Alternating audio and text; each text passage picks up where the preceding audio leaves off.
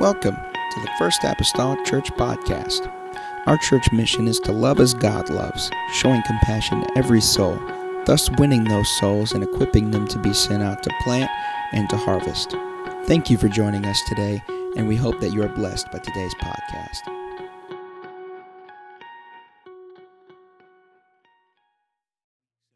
the book of Romans and the book of uh, Corinthians.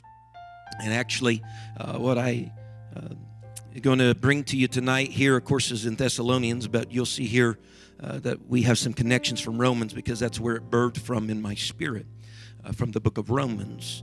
And uh, I, I was starting to put things together Friday, and I came home and told my wife, I said, Man, I just don't know.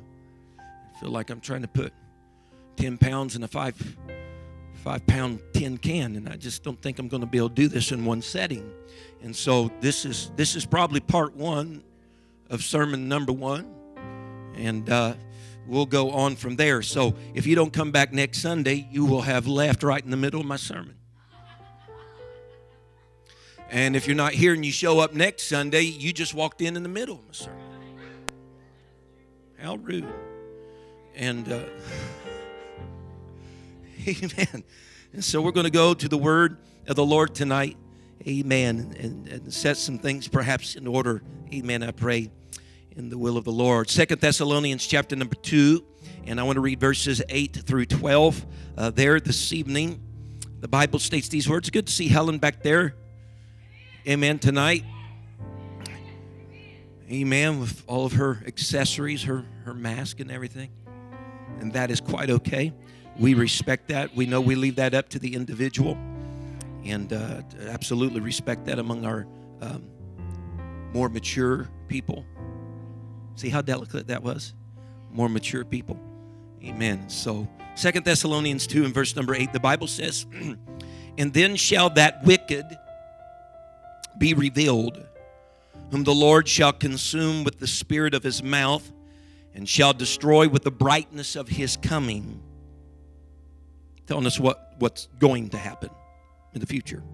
Even him whose coming is after the working of Satan with all power and signs and lying wonders, and with, and this is an interesting phrase, and with all deceivableness of unrighteousness in them that perish. Because, everybody say, because. Because they received, please note, He's went from talking about the future now to talking about something that was in the past. This is what will happen because something in the past they received not the love not for but of. They received not the love of the truth that they might be saved. Everybody say suppress.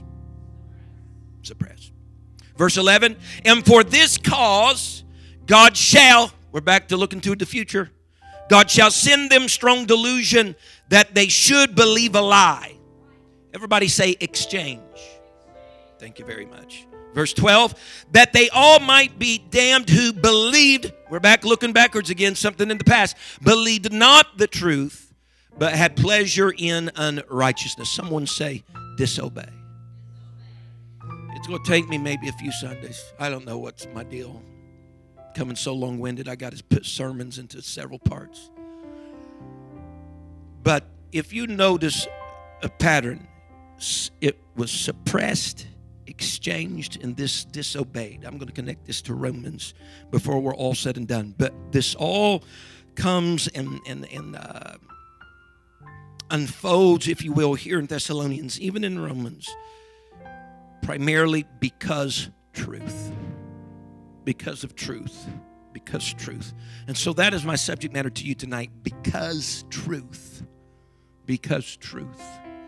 Amen. Amen. Let's go to the Lord in prayer. Jesus, I love you tonight. God, we're thankful, Lord.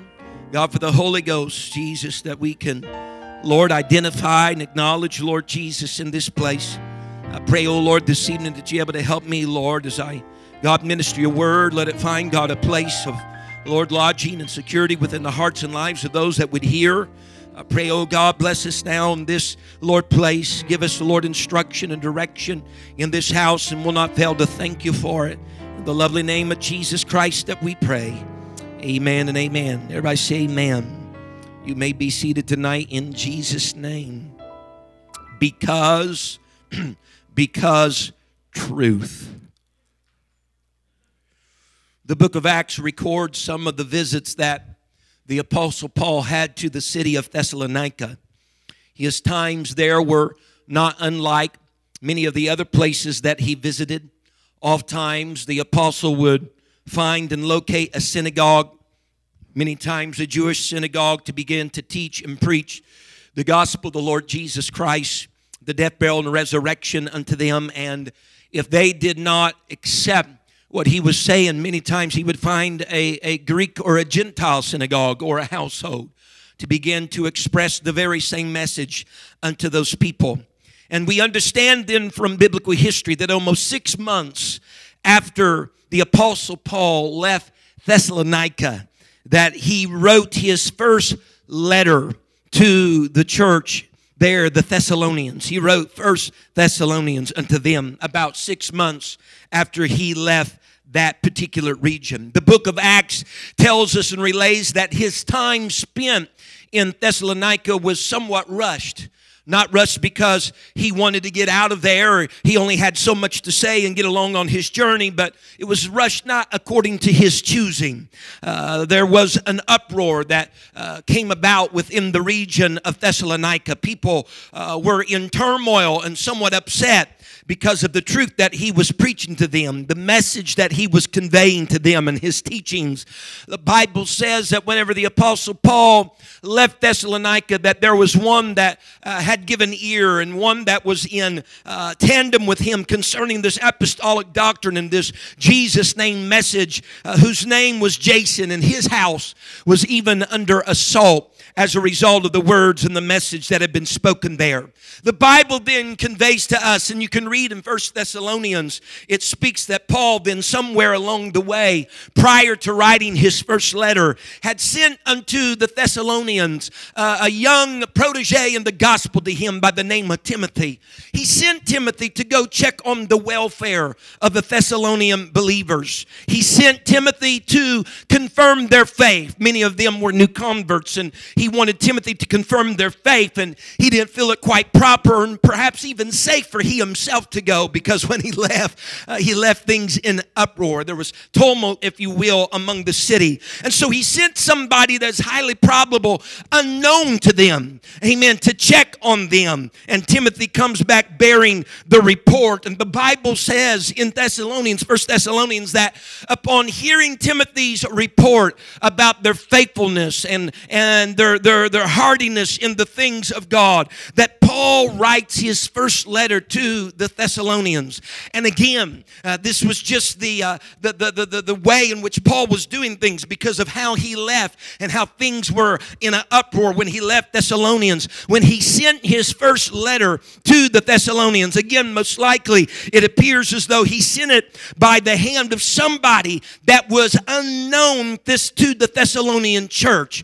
Again, he's doing this for his own protection. He's doing this for the protection of the believers. Amen. He's trying to erase any trail that could be uh, uh, associated back to himself. Amen. Except for the letters themselves. And so he's trying to be very wise in how he's still disciplining and, and discipling uh, these disciples of the Thessalonians. And yet, somehow, some way, according to the word of the Lord, I don't know exactly how it was figured out, but someone figured out out the venue, the process that Paul was doing. Send somebody unknown to the people, having his letters, having his messages, checking up upon them. They figured out the venue that Paul was using to still impact the believers at Thessalonica.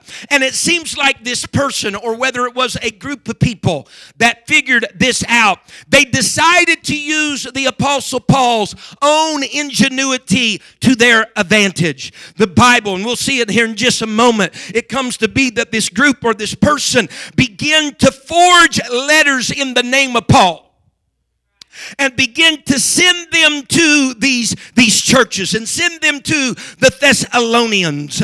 And they sent them to these believers, these other letters that were not written by Paul, but had Paul's name on them, forged, posed, if you will, as though they were coming from Paul. And so they followed this very same suit. They would send people to the Thessalonians that they did not know, bearing letters supposedly that come from Paul, and they were trying to indoctrinate the people with another message with a, another gospel, with some other beliefs, because within the contents of these fabricated letters were convincing words that were telling these new believers and followers some of these lies, if I may be so bold to call them that. Some of the things that were written in those letters were basically telling the people that the day of the Lord, second coming of God, had already come. Second coming of God had already come. The Bible says that Paul even bears this fact in his letters in Second Thessalonians 2 and 2. He writes to them, this is Second Thessalonians now, after this had already taken place, forged letters to the, the Christians uh, uh, of Thessalonica. He says, That ye be not soon shaken, he says, in mind, or be troubled, neither by spirit, nor by word, look now, nor by letter as from us in other words, he says, You're receiving letters as though they're from us, but they're not ours. He says, Don't be shaken by those things, as the day of Christ is at hand, or perhaps better interpreted, has come, as though it has already come. He says, Don't be troubled, because there's people writing you and forging my name, saying that the day of the Lord has already come. The second coming of Christ has already taken place. He said, Don't mind those words, don't mind those letters, don't mind those people. I like what Dr. Uh, Wiersbe says. He says the purpose of Bible prophecy is not for us to make a calendar, but for us to build character. A lot of people want to know the timeline of events of the last days, hoping that they can pinpoint a time and a season to give themselves a deadline. Dr. Wiersbe says it's, it's not for the purpose of making a calendar, it's for the purpose of building character. And therefore, the purpose of the lie that was told to the Thessalonians believers is the same purpose of the lies that we often hear today. For them, the lie was the coming of the Lord or the day of the Lord has already come. The lies that we hear today is such like this the day of the Lord is not going to come.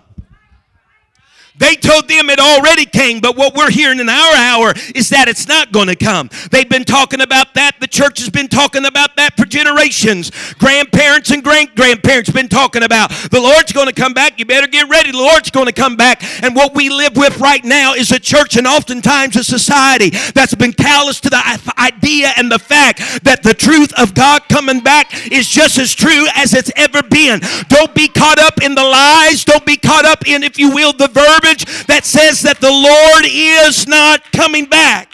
Someone say amen. There's a purpose in those lies, just as they were to the Thessalonians. This false information that comes, it doesn't come for the sake of us canceling or altering some event on our calendar called the rapture of the church, or if you will, even the second coming of the Lord. No, this type of lie, the purpose behind the lie to the Thessalonians and the purpose behind the lie, amen, to the church today is this. They want to, if they can, discourage any type of change that truth may have influence in our lives. They want to somehow cause people, and at times even the church, to neglect building the character in their lives. For the Thessalonians, if Christ had already come, there's no need for me to live any differently than the way that I'm living. For us, if He's not coming, there's no need to live any differently than the way that I'm living. Oh, yes. Oh, someone say amen. They want you to think that he's not coming back for a church that's made herself ready. He want, they want to make you think he's not coming back for a church that's without spot or wrinkle or any such thing. No, no, no, no. Because if you don't think he's coming, then you will not live life pleasing to him. You will not live life under the auspice of his pleasure and his desire. You'll stop building character. Someone say amen. Because if there's no rapture of the church and there's no second coming of Christ, then there's no need to live any differently than the nature that we've been born into. But God did not come down in the virtue of a man, Christ Jesus, and die and bleed on a cross for the sake of a second birth. If our first birth was good enough, someone say amen. When Paul first wrote to them about the rapture, and he did in the first letter, he told them, he says, here is the proper response. You can read First Thessalonians. He says, here's the proper response that you need to have, having the rapture in view as something that's going to take place and happen. He says, you need to live your lives, you need to live them pleasing to God. In that first chapter of Thessalonians, Paul tells them about being holy, about being pure, about being loving unto all of mankind. Amen. And consequently, if I may tonight, folks, both the rapture and the day of the Lord, amen, brings another thing into focus concerning the end times. And that is this the judgment and the terror of the Lord. Amen. Hallelujah. Whenever we start talking about end times and rapture and the second coming of God, we must also talk about judgment. We must also talk about the terror of the Lord. The Apostle Paul spoke to the church at Corinth. He says, Knowing therefore the terror of the Lord, he said, We persuade men because we know what is still yet in the distance to come. He said, We are persuading men and we are trying to cajole them, if you will, convince them that they need to live a life that is pleasing unto unto God. Someone say glory. With these things in mind, Paul writes the second letter to the Thessalonians. And he affirms in his writing that it was indeed he tells them because of all these forgeries you can read the, the last few verses of Second thessalonians he says it's indeed my own hand that has penned these words doing that with purpose. He wants them to know this is not a forgery. This is, this, is, this is my own hand that you are reading upon the pages of these letters. And in his letter of Second Thessalonians, he is attempting to combat all the falsities that these forgeries, amen, brought about to these New Testament believers. He assured them as he wrote to them, he says, I want to tell you something. The day of the Lord, they say it's come. He says, but I'm telling you, it's not come yet, but it will come. It's not come yet, but it will come. And he begins then to set up, if you will, some events for them so that they would know that it was approaching. He says, I'm going to give you some information here. It's not come yet, but it will come. He says, I'm going to give you a little bullet points for you. Before it ever will come, he said, there's going to be some other things take place first. He said, namely, number one, one of the first things that's going to take place is there's going to be a falling away first.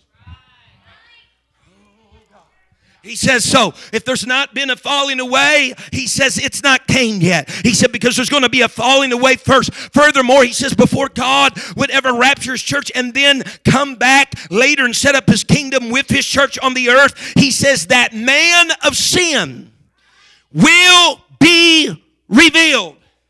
He says, but the man of sin cannot be revealed until he that now letteth the church the spirit that embodies the church be taken out of the way. What's he talking about? In other words, he said the man of sin can't be revealed until the church gets raptured. He says, so if the church isn't raptured, he said, the day of the Lord, he said, it is not coming yet when he's going to set up his kingdom upon this earth. And so he says, know well, he's, and he's talking about future events. He says, know well believers that when the day of the Lord comes, uh, he will consume that wicked one. He will consume that son of perdition. He will consume him with all of his workings of Satan. He says that man of sin that will be revealed, he'll have all the workings of Satan. I, don't know how better to explain it to you than this. God, as the Spirit was manifested in the flesh, as Jesus Christ. Amen. The Antichrist, the wicked one, the son of perdition, will be a manifestation of Satan himself in many regards and ways. He will have the power and the line and the line wonders and signs of Satan. And the Bible says he's coming with all deceivableness of unrighteousness in them that perish. The word perish there is literally are perishing. They're already perishing. If you miss the rapture, you're perishing. Amen. There's not a plan B. Amen.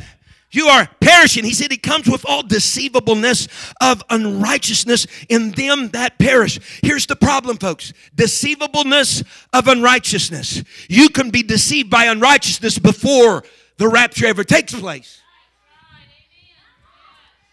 I think it was Bishop Jeff Arnold years ago. He said the problem of deception is this you don't know when, you're, when it's happening. If you knew when it was happening, then it would have to be called something else besides deception. He says you don't know when it is happening. But Paul is telling us that the wicked one will use the deceivableness of unrighteousness, or if I may, unrighteousness's deception on them that are already in the process of perishing. What are you saying, Brother McGee? I'm saying unrighteousness and the way that you may sometimes, or we may sometimes live unrighteous lives, can be deceiving in itself unrighteousness in itself can be deceiving. That's what led Samson. I call it the Samson syndrome. That's what led Samson. He's taken by women. He wants to go down to Timnath and find himself a wife. He tells his mom and dad. He gets ensnared by that. She's not. She's not an Israelite. She's not. a man Of his kindred. Amen. But he's going to go down there, and then he gets taken away to the valley of Sorek to find Delilah, another woman. Amen. All of these things. He's doing exploits for God. He's fighting all the enemies. He's got the strength and the power of his Nazarite vow upon his life, but when it's all said and done, he falls prey to the deceivableness of unrighteousness. Huh? He's being led by lust. He's being led by strange women. He's being led here and there, amen, by his fleshly desires, in so much that after he's he's bound with new ropes and bound with green uh, uh, twigs. And after his head been shaven, the Bible says Samson leaves all of that, shakes himself as he did at other times, but wist not that the Spirit of God had departed from him. You know why he didn't know? He was deceived by his own unrighteousness. He's deceived by his own unrighteousness. And it is the ploy of the adversary, not just for the day after the church has been taken away, but before it's ever taken away. He wants us to be deceived by our own righteousness. There's nothing wrong with this. This isn't going to keep me from heaven. This isn't going to trouble me in my walk or journey with God. It's the deception of our own righteousness. It's the deception of our own righteousness. Me holding a little grudge right here isn't going to hurt anything. Me speaking a harmful word isn't going to hurt anything. A little gossip just among the family isn't going to hurt anything. Folks, it is the deceivableness of our own righteousness, unrighteousness. Someone say amen. Hallelujah. He says it, it's going to come upon them in the future, those that are that, that perish or those that are in the process of perishing. That is in the future. For those that miss the rapture. All right? It's going to happen after the rapture of the church. But listen to me clearly. But what all of that is based upon then is based upon what's happening. Someone say right now. Right now. All of that will take place. We read our scripture text tonight. All of this takes place. Verse 10, and with all deceivableness of unrighteousness in them that perish, everybody say, because they received past tense, not the love of the truth, that they might be saved. What that's telling me is this their future looks like XYZ because their past looked like ABC. what was taking place, going to take place in the future, was really predicated on something in their past.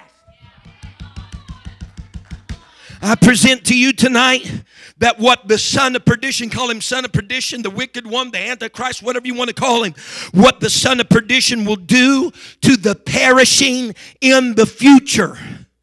The Bible says in Second Thessalonians 2 that the mystery of iniquity or the mystery of lawlessness, you can read of it in verse 7. The mystery of iniquity or the mystery of lawlessness does already work.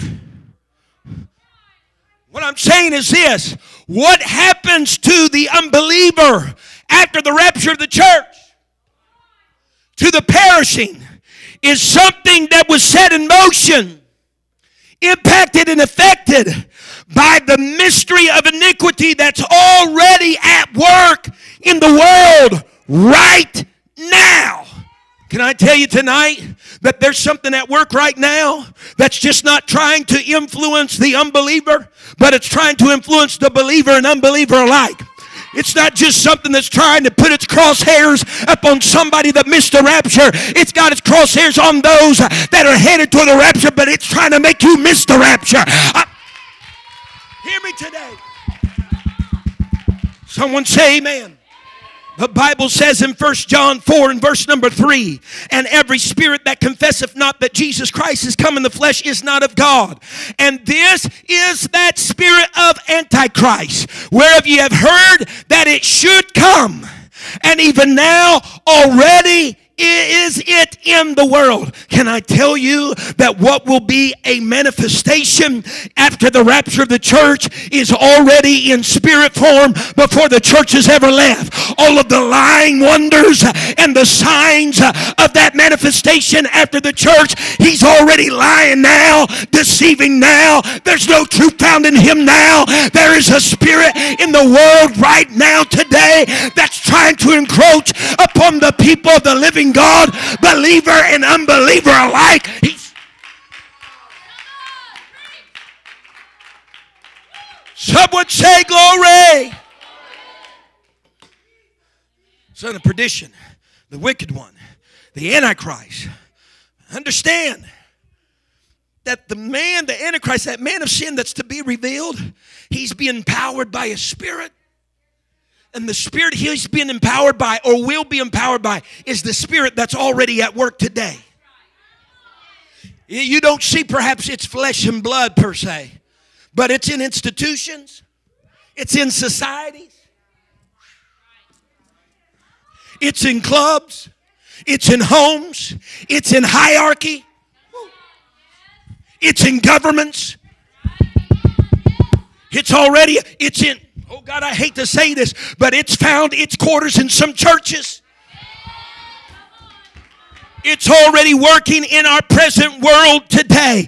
Paul says in the future, amen, the perishing ones uh, will believe a lie, amen, but that's majorly predicated upon their past. I'm going to get to it here in a little bit. The Bible says they receive not, past tense, they receive not the love of the truth. That was in their past. The Bible says in verse 12, they believe not, that's past tense, they believe not the truth. I'll go a step further because I know what Romans says. Also, I'll go a step and tell you that based upon what we learn in Scripture, not only did they believe not the truth and receive not the truth, but they exchanged the truth before the rapture ever took place. They exchanged a truth for a lie. Uh, someone say, someone say glory. Boy, I'm glad I didn't try to preach all this in one night. Much of what happens then and much of what happens now is because truth. Because truth. Someone say truth. Someone yell it loud truth. Truth. I'm here to be a proponent tonight for truth. It's not so much, listen to me, when we talk about truth, it's not so much that truth is linked to God. It's not so much that truth is an attribute of God. It's not so much any of those things. It's the simple fact that truth is God truth. I don't care what the modern day philosophers are saying.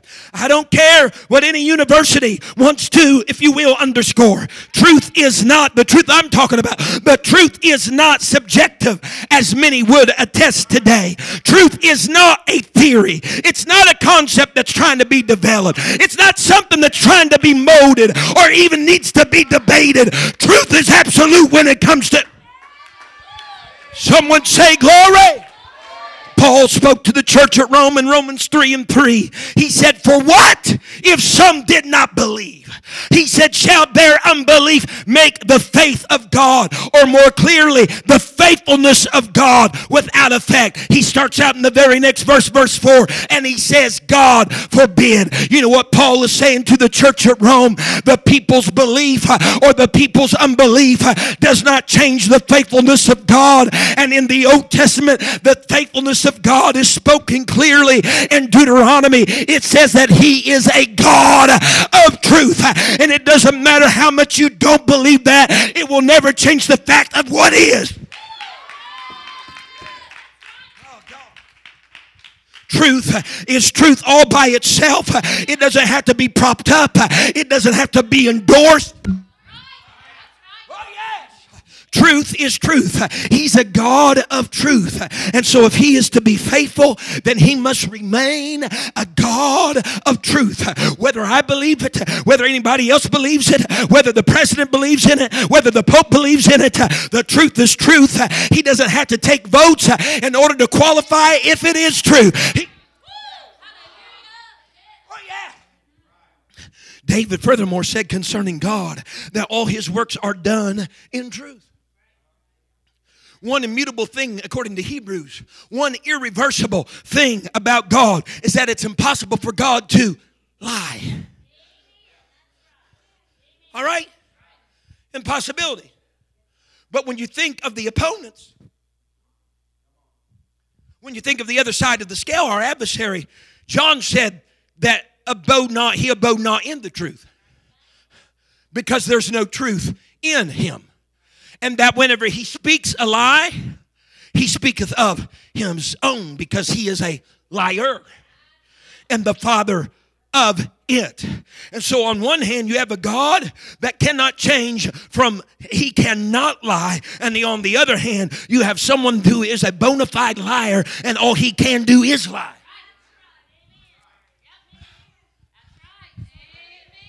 Know what? You have confidence then that if God is speaking to you, He's speaking to you truth. If He told you somewhere in the distant past, you're going to make it, you're going to make it. Hallelujah. But if the opposite side of the game are telling you some things, you better check the validity because He can't speak a truth to you. Someone say amen.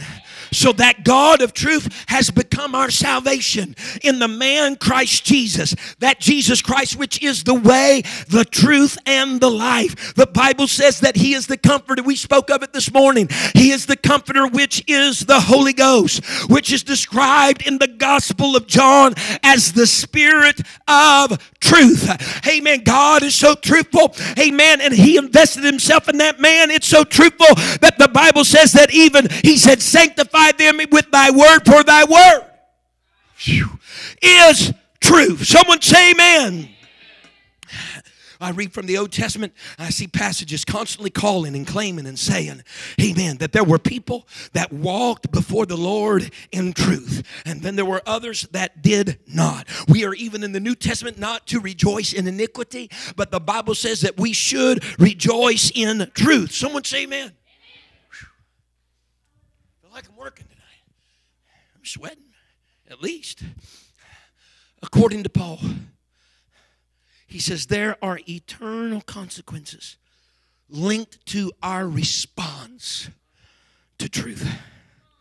Not only that, but in the book of Romans, he appears to share with us a degeneration that begins when we do not receive the love of the truth. So there's something there's something that happens when truth's trying to love you and you're not allowing truth to love you.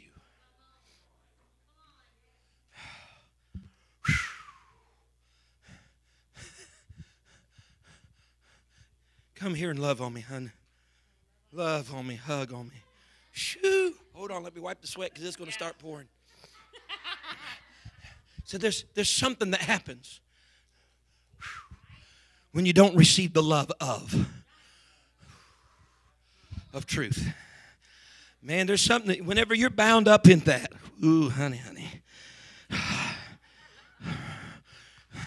Because he's going to lead you and guide you by that truth. But whenever you are not receiving the love of truth,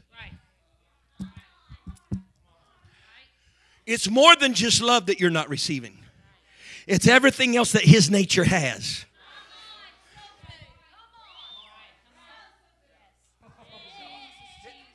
Everything else that His nature has that you are not receiving. No, now, I know I started in Thessalonians, but let me go to Romans because this is where all this birthed. You can go look in my New King James Version and, and look at the stuff that I wrote in my margins.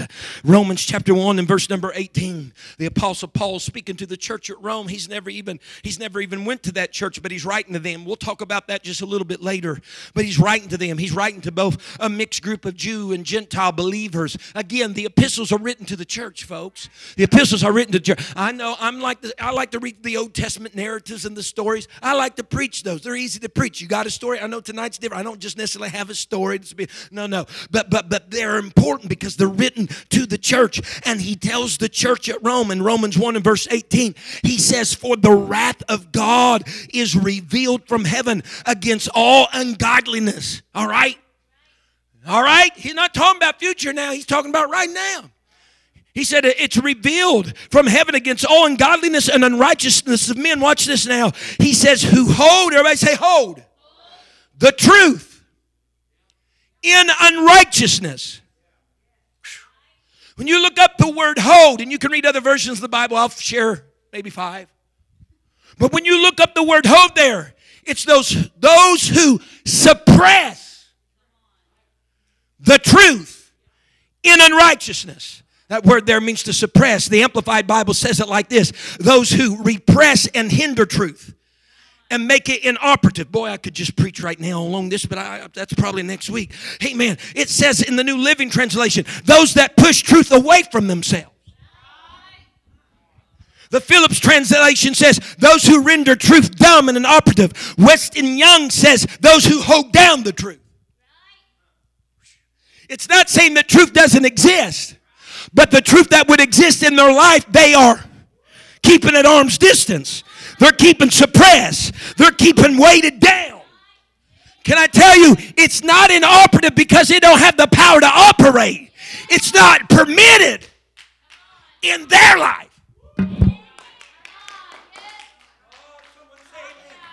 Said, he said they're suppressing. He said there's people, there's a Greek Gentile that matters not. He said believer and believer at this moment. He said there's some that are among you that are suppressing truth. And I want to ask somebody tonight, what are you going to do with truth? You're suppressing truth. He goes down to verse number 25 of Romans 1 and he goes on a little further. He's speaking of these that followed this path of unrighteousness, which is basically not right living. And he says, Who have, who changed, everybody say changed, the truth of God into a lie and worship and serve the creature more than the creator who is blessed forever. He's talking about the idolatry. They give themselves to idols of wood and stone. He says, but they changed the truth. The word change literally, they exchanged the truth. They took truth and they exchanged it for a lie. Some say, some of the translations are, they deliberately chose to believe lies. Or that they forfeited truth and accepted a lie. Nonetheless, there is an exchange that takes place. Then in Romans, I'm telling you, I was reading these chapters. I read like Romans 1 through 5 one day, and all this stuff is popping out to me. And I read Romans 2 and verse number 8, and the Bible says this But unto them that are contentious, he says, Do and do not obey the truth, but obey unrighteousness, indignation, and wrath. It goes on to talk, but he's talking about those that do not obey. Some of the other translations list it like this those who refuse to obey the truth, those who disobey the truth while obeying unrighteousness. Let me say very quickly what that reveals is this not the inability to obey, but what they obey. Amen. He and another translation says those who reject truth and want to do evil. Others say those who, re- who refuse to believe the truth and follow what is wrong. And so now we have disobedience. And Bishop, as I was reading my Bible and I was considering these things and mulling over in my mind, as I sat on my patio last week, uh, something came up in my spirit uh, and the Lord spoke to my heart. And He said, Son, He said, there is a progression portrayed in here in the scripture because of truth and people's lack of response to truth. He says, First, they will suppress truth and then they will exchange truth for a lie. And He says, Finally, they will not obey truth. You will not obey a truth that you did not first suppress. No, no, no, no. God was speaking to me and saying they won't they won't exchange that truth for a lie. The first step in their journey of that degeneration, they'll suppress what's trying to love them. They'll suppress what's trying to get to them. They'll suppress what's trying to save them. They'll su-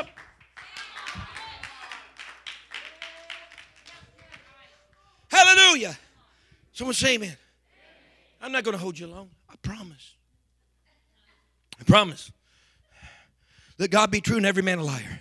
That's the word of God. Sorry. Just kind of seen the door and. So in the book of Romans, listen to me well. In the book of Romans, Paul tells the church there. This is what he tells Jew and Gentile alike. He says the gospel is the power of God unto salvation, right? He says to everyone that believes, both the Jew and the Gentile, matters not. But later in the book of Romans, we'll look at all this stuff a little bit more intently next week. I'm sorry, just kind of teeing up the ball, I guess, this week for truth. But in Romans 2, verses 8 and 9, he tells us that them that obey not the truth, but obey unrighteousness, he says there's a reservation for them of indignation, wrath, tribulation, and anguish. Again, he says, to the Jew and the Gentile, it matters not. It's Because the Jews that thought maybe at times that they had a, a foot more in the door than the Gentiles. All right. He says, No. He says, Neither is your circumcision anything. He says, We all come by grace through faith to Him. Amen. He says, and so it doesn't matter, Jew or Gentile, salvation has been brought into every man, but how that man responds to what's been brought to him may also qualify him for wrath and tribulation and anguish. Jew and Gentile, it does not matter. And so it's interesting then between the statement that says that there is salvation to everyone who believes, both Jew and Gentile, and the statement that says there is indignation and there is wrath and there is tribulation and there is anguish to those who obey unrighteousness, both Jew and Gentile, it matters not, is what I would call the fulcrum. It's that point in which all things pivots, and it's called the truth.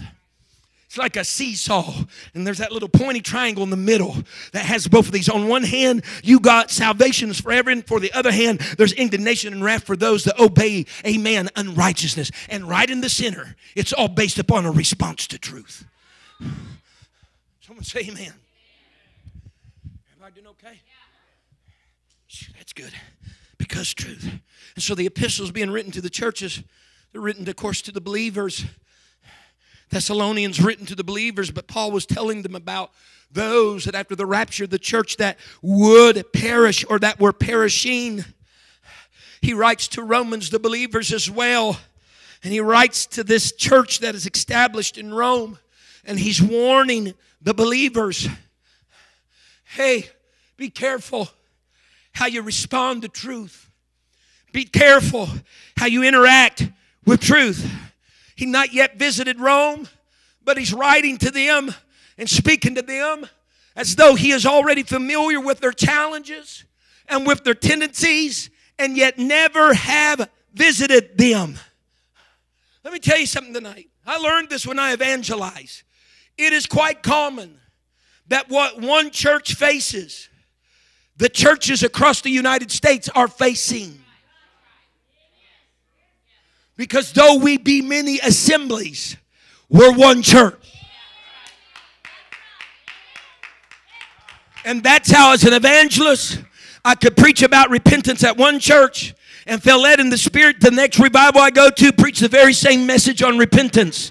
Because the church overall needed to hear the same thing. They were facing some of the same circumstances collectively as the church. And so when I tell you that he wrote to the Thessalonians and to the Romans and seems to address them both very similarly, amen, it's because there is something woven in the eyes and the minds, rather, of the church at that time. He writes these epistles, he's addressing some very similar topics about people suppressing truth and exchanging truth. And if you will, trying to trying to disobey truth. And so he's writing to one church and the next about these same things. And as he's writing all this, just bear with me. As he's writing all this, he's never seen the Romans. He's he's never went to that church and visited and he's writing them about these things. He's writing all of these things and he's as he's visiting and setting in Corinth. Someone hear me. Another place where a church was established. Oh, someone hear me right now. As he was sitting there in Corinth, uh, amen. He's a man of observation. He knows what's going on. Amen. Because he tells them later, I hear there be many divisions among you. It's commonly reported that there's fornication among you. I hear that brother has taken brother to law. He says, I hear that there are envyings and strives and divisions. You know what Paul's picking up on? If this is happening at the church at Corinth, He said, then there's probably some things happening over in Rome and some things happening over in Thessalonians and Galatia and Colossae. There's probably some of these things, same things happening here and there. He even told them in Corinth, he said, ye are, st- you are yet carnal. What is he? T- he's, he's telling believers that. You know what he's telling them? You know what he's trying to convey? You all are being sucked in with the deceivableness of unrighteousness. Uh-huh. He's he was writing to them and trying to tell them, hey, I'm familiar with the human condition. The human condition is this it's bent on failure. Let's just be plain. It's bent on failure, it's bent on growing cold. It's bent on becoming complacent to the things of God, indifferent toward the things of God. I don't care who we are. I don't care how long we've served in the church. We are, it's the human condition that we are bent on those type of things. The tendency even of believers, yes, of apostolics, yes, toward those type of things. And so Paul says, I know the condition of humanity. I don't care if you're Jew or Gentile or Greek or whoever you are. You have a tendency to suppress truth. You have a tendency, if you follow that vein, to exchange it and even go to the degree of disobeying it rather than holding it tight as the treasure that it is. Someone say amen. Honey, we don't have no goody tissues around here. There's nobody that's got a shinier halo right now or more perky wings than anybody else. I'm telling you right now, we all have the tendency to fault, failure, mishap, mistake, blunder. And Paul, having that knowledge, said, I'm got to write to believers at Rome and just tell them something. Don't you start going down the direction of suppressing truth because if you start there, you'll end where you will just disobey truth altogether. Someone hear me tonight. We don't we, we got to somehow keep, amen, that type of mentality from having a foothold in our life. Because if it gains a foothold, it'll become the dictator. If it, it gains a foothold, it will become the master of our life. And so he urges the Romans. He said, You all need to hold fast to the truth. I know that you have a metropolis here and it's a grand area and you're a great trade station. People coming and going, a lot of trade, a lot of influence coming in here and going out of here. There's every virtue and vice known to mankind that's happening around the place of Rome and at its feet. He says, But you got to stay true to the truth.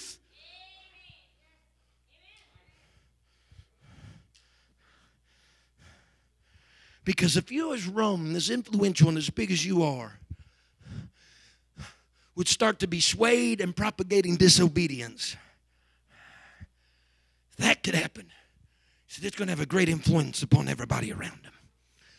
But Paul's like, I'm convinced that if you could become disobedient, you could just as easily become obedient and God fearing and truth honoring and be a stronghold in that direction just as easily. It took me 44 minutes to almost get an introduction going.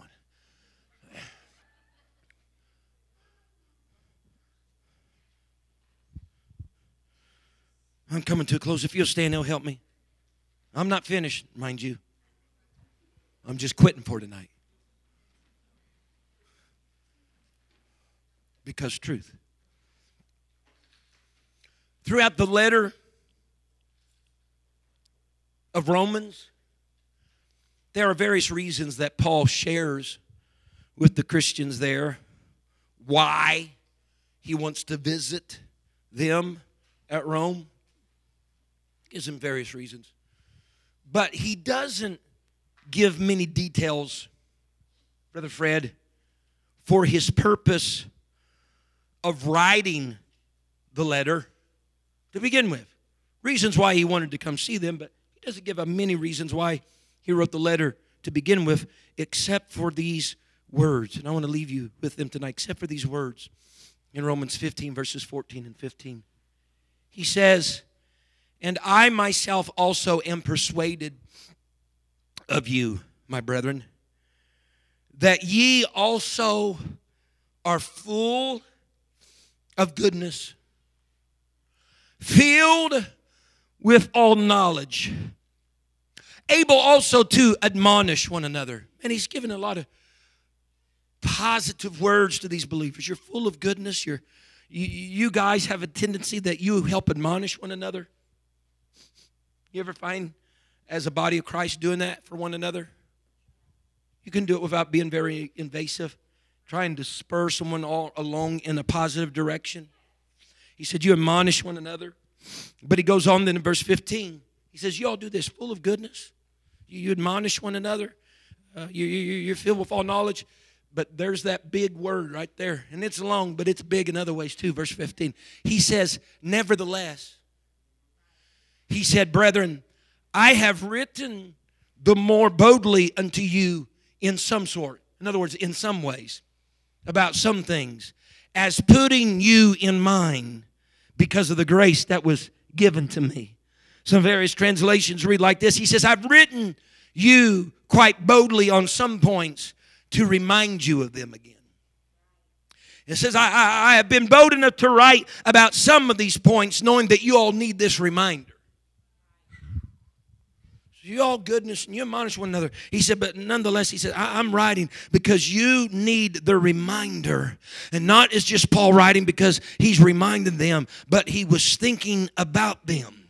He was being mindful of them. In other words, uh, he was thinking if their journey as newborn babes in Christ, if their journey as Christians are going to be successful concerning truth, he says, then they need to be reminded every once in a while how they need to be reacting to truth how they need to be responding to truth is vital and it's paramount to the success of their journey. Paul says, Because I have received grace and I need to remind them and help them keep on their feet of the straight and narrow concerning this truth factor. I need to remind them that truth is not something to deny, truth is not something to ignore, truth is not something to be mishandled, it's not something to be surrendered because he wants them to know from the books that our today and our tomorrow, in many ways and fashions, are based upon how we respond to truth today. Now, folks, next Sunday, we're going to preach about the suppressing, the exchanging, and the disobeying. Because it is indeed a process. Just as much as it's a process in John 10 10 that the enemy came not but to steal, kill, and destroy, it's a process of suppress, exchange, and disobey. Someone, somewhere, first of all, would not receive the love of truth. Why do you think it is then that whenever you read, is it the church at Ephesus? I think it is in Revelation chapter number three. He says, Go and do your first works, return to your first.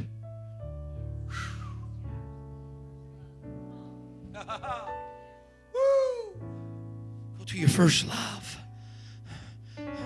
He tried loving you but you wasn't reciprocating. You weren't loving it back. Go back there because that's where it first started to de- degenerate. That's where it first began to fall apart. You wasn't receiving the love of the truth. And whenever the love of the truth is secondary, you'll be willing to exchange it. And when you're willing to exchange it and you just have an appetite of lies that you feed upon and that you accept as truth, you find yourself that you don't even have a, a bone or inkling in your body for obeying what truth actually is. But you'll obey in righteousness because truth. Because truth. We bow our heads in this place tonight because truth. Because truth that God, who is truth, that came down in the man Jesus Christ, who's the way and the truth, who then sent to us a spirit of truth because truth. Whew. He said, The man of sin will come. He will come. He'll come with his lying wonders. He'll come with his signs. He'll come with all the deceivableness of unrighteousness, them that are that perish because they received not a love somewhere in the past of the truth. He said, God will send a strong delusion in that day, and they will believe a lie and be damned. And what it all really goes back to the point of origin. Somewhere in the past, they first somewhere suppressed truth. These altars are open tonight. I know we have only limited space up here, but these altars are open. If you need to find a place six feet from another brother or sister, Jew and Gentile alike tonight. Paul writing to Romans and Thessalonians, the believers, Jew and Gentile alike tonight, he says we all have this this tendency. We have this tendency to grow cold. We have this tendency to grow indifferent. We have this tendency not to take the seriousness of truth as truth is. We, we, we don't gauge and measure its benefit truly as it is. We don't we don't see the full picture that that our response to it today is is if you will securing for some future endeavor in the future if we don't change, if we don't alter, if we don't repent, if we don't have a change of mind, if we don't alter our ways or correct missteps, he says then then we're setting up a pattern here. We're setting up a pattern. What you suppress today, you'll exchange tomorrow. And what you exchange today, you'll disobey completely tomorrow. It's a progress, it's a degeneration. He says we got to stop it at the suppressed point. We need to let truth enwrap us. We need to let truth to love on us. And we need that nature of all and who He is just to be consumed by it. Because of truth. Because of truth. God, there, folks, there are so many winds of doctrine today. There are so many winds that are blowing today. So many winds. We got to hold on to truth. I guarantee you, if you love truth, truth's going to love you back. If you love truth and embrace truth, truth's going to embrace you back. But you got to receive the love of the truth. Don't suppress it. Don't ignore it. Don't push it off. Truth's trying to love you. Truth's trying to love you. These altars are open right now as we sing unto the Lord. I want to be mindful of heaven. There's been a spirit of God in this place. There's been a spirit of truth in this place. Again, the forbearance, the long suffering, the goodness of God. All of that is for leading us to repentance. My God, He's trying to pull, He's loving on us. Truth is loving on us. Hallelujah. Let's magnify Him, pray to Him, search our hearts and our minds because of truth.